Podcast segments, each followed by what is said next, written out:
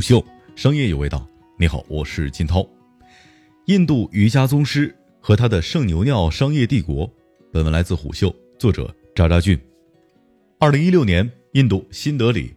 当衣着体面的记者坐在椅子上。看见身着橘红色糙呢僧袍的瑜伽大师巴巴拉姆德夫在新闻发布会上声称，自己的原始草药快销品牌帕坦加利将在五年之内脚踩联合利华，帮高露洁关门大吉，吓走雀巢小鸟，并让潘婷尿失禁的时候，几乎所有人都觉得这是一句妄言。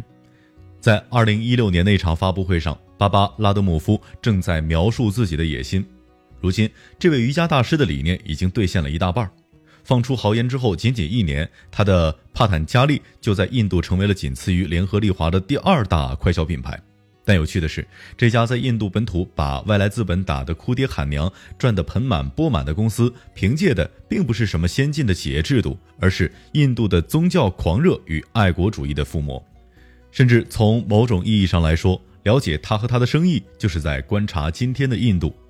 在今天的印度。不管是大城市的高级商场，还是在乡下农村的土路边，你都能够看见瑜伽大师拉姆德夫拿着帕坦加利产品朝你微微笑的画面。根据帕坦加利官方公布的数据显示，其品牌消费者超过了五千万人，并且在印度境内拥有五千家以上专卖店，全国制霸。从二零一九年财报上的宏观数据分析，就能够发现这家公司的业务几乎无所不包，简直就像是瑜伽大师的万维空间袋。食品和饮料是该品牌的拳头产品，占据总销售额的百分之六十二点二三，其次才是药妆，占比百分之三十四点九九。此外，该品牌还销售书籍、生活方式、家具等奇奇怪怪的品类，占比百分之二点四，颇有点日本药妆店的感觉。可是，当进入高饱和度的迷惑设计网站，看见那些包含牛尿原料、号称治疗癌症的印度传统草药药品和包装简单的食品以及个人护理产品的时候，你肯定会怀疑自己误入了千禧年的赛博空间。但事实上，这些在我们看起来奇怪原料做成的产品，却是印度的传统文化的延伸。就拿牛尿产品来说，在我们看起来是污秽的原料，却是印度教信徒的圣水，在他们的心中清洁力极强。在印度，城市化不断的加速，但仍有百分之六十五的人口生活在城市之外的乡村当中。在这个信奉印度教占八成的国家当中，越远离城市的人，对待宗教的态度则越保守。因此，为人们提供带有宗教加持的高性价比产品，就是这个国家财富的密码。但是，大家可能会好奇，印度做带有本土宗教意味的品牌不止帕坦加利一家，但为什么它就值得一提呢？因为帕坦加利的创始人拉德姆夫并不是一位商人这么简单，毫不夸张地说，它是印度的一个宗教符号、国家符号。截至二零一九年底，帕坦加利在不到十年的时间，收入翻翻了好几个跟头，如今已经连续三个财年营收突破十亿美元，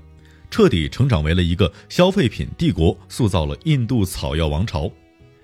想要理解记者口中“拉德姆夫”四个字蕴含的能量，就必须要知道，瑜伽在印度不仅仅是一项运动，更有哲学和宗教的意义加持，是一种实现心神合一的境界的践行方式。从上世纪八十年代后期开始，面对国内民族问题、宗教问题、边境问题冲突日益严峻，印度民族主义崛起，瑜伽也从这个时候开始，成为了印度建立民族自豪感和文化认同的一种操作。在印度民族主义开始抬头的时候，他的瑜伽事业刚巧迎来了整个印度的发展大浪。两千年，印度政府提出计划生育政策，当时有一项非常有趣的福利政策是送电视，以至于印度电视普及率瞬间加速。据彭博社称，二零零一年到二零一七年，印度电视用户数量翻了一倍，而拉德姆夫又敏锐地踩中了这个风口。两千零二年，拉德姆夫自掏腰包买下一家电视台的时段，主播瑜伽节目，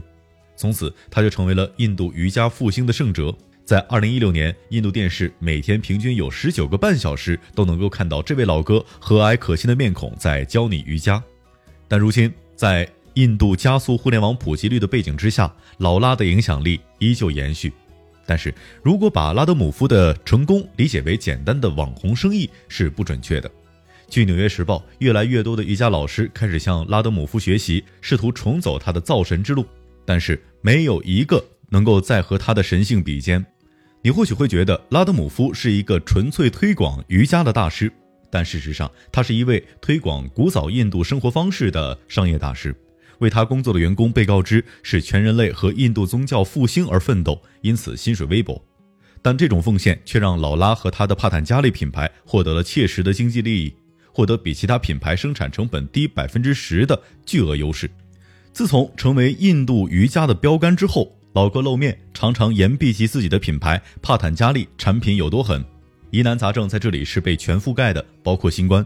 尽管大多数人都能够秉持文化相对主义，尊重每种宗教的原教旨教义以及那些在外人看来难以理解的文化现象，但仅凭帕坦加利号称新冠肺炎特效药治愈率百分之百的口号，足以令人怀疑这门生意是一门被宗教狂热附魔的迷幻生意。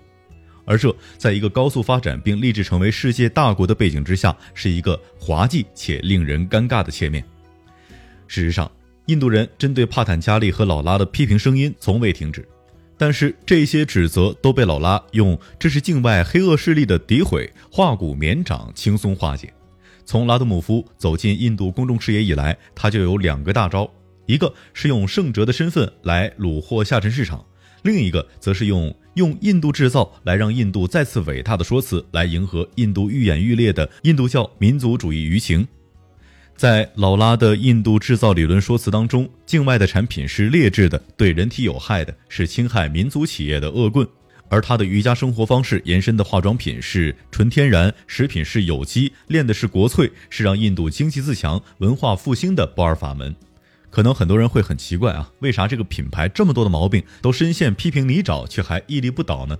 因为劳拉的品牌宣传与印度政府施政理念暗合，在他一路高歌猛进的背后，政治操作就影绰绰的暗藏在旁边。莫迪是拉德姆夫的朋友，两者的关系十分的暧昧。拉德姆夫这位国民知晓的瑜伽宗师的产品理论和个人形象，特别适合激发民族自豪感。而拉德姆夫也意识到，牢固的政商关系会让他的神性和力量变得更加强大，两人愈走愈近。这种勾连如此之深，甚至形成了一种共生的关系。路透社二零一七年的一项调查显示，自莫迪当选总理，帕坦加利品牌在印度人民党管理的那些邦下的土地交易当中，就获得超过四千六百万美元的折扣。在批评者看来，这种优惠就是在收获回报，且是双赢的。劳拉可以让自己的品牌不断的扩大生产，建立更宏伟的帝国，而这种趋势也能让人民党在未来选举当中掌握更多的铁票营。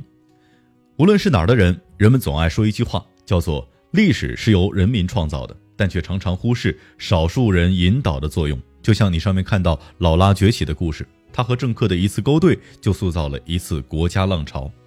而如今，也不知道那些因为中印关系紧张玩不了 TikTok 的印度人，在莫迪推特底下叫骂的时候，会不会发现自己仅仅是时代大河里的一叶浮萍，飘啊飘。至于飘向哪里，自己是做不了主的。虎嗅商业有味道，我是金涛，四点水的涛，下期见。虎嗅商业有味道，有味道本节目由喜马拉雅、虎嗅网联合制作播出，欢迎下载虎嗅 APP，关注虎嗅公众号，查看音频文字版。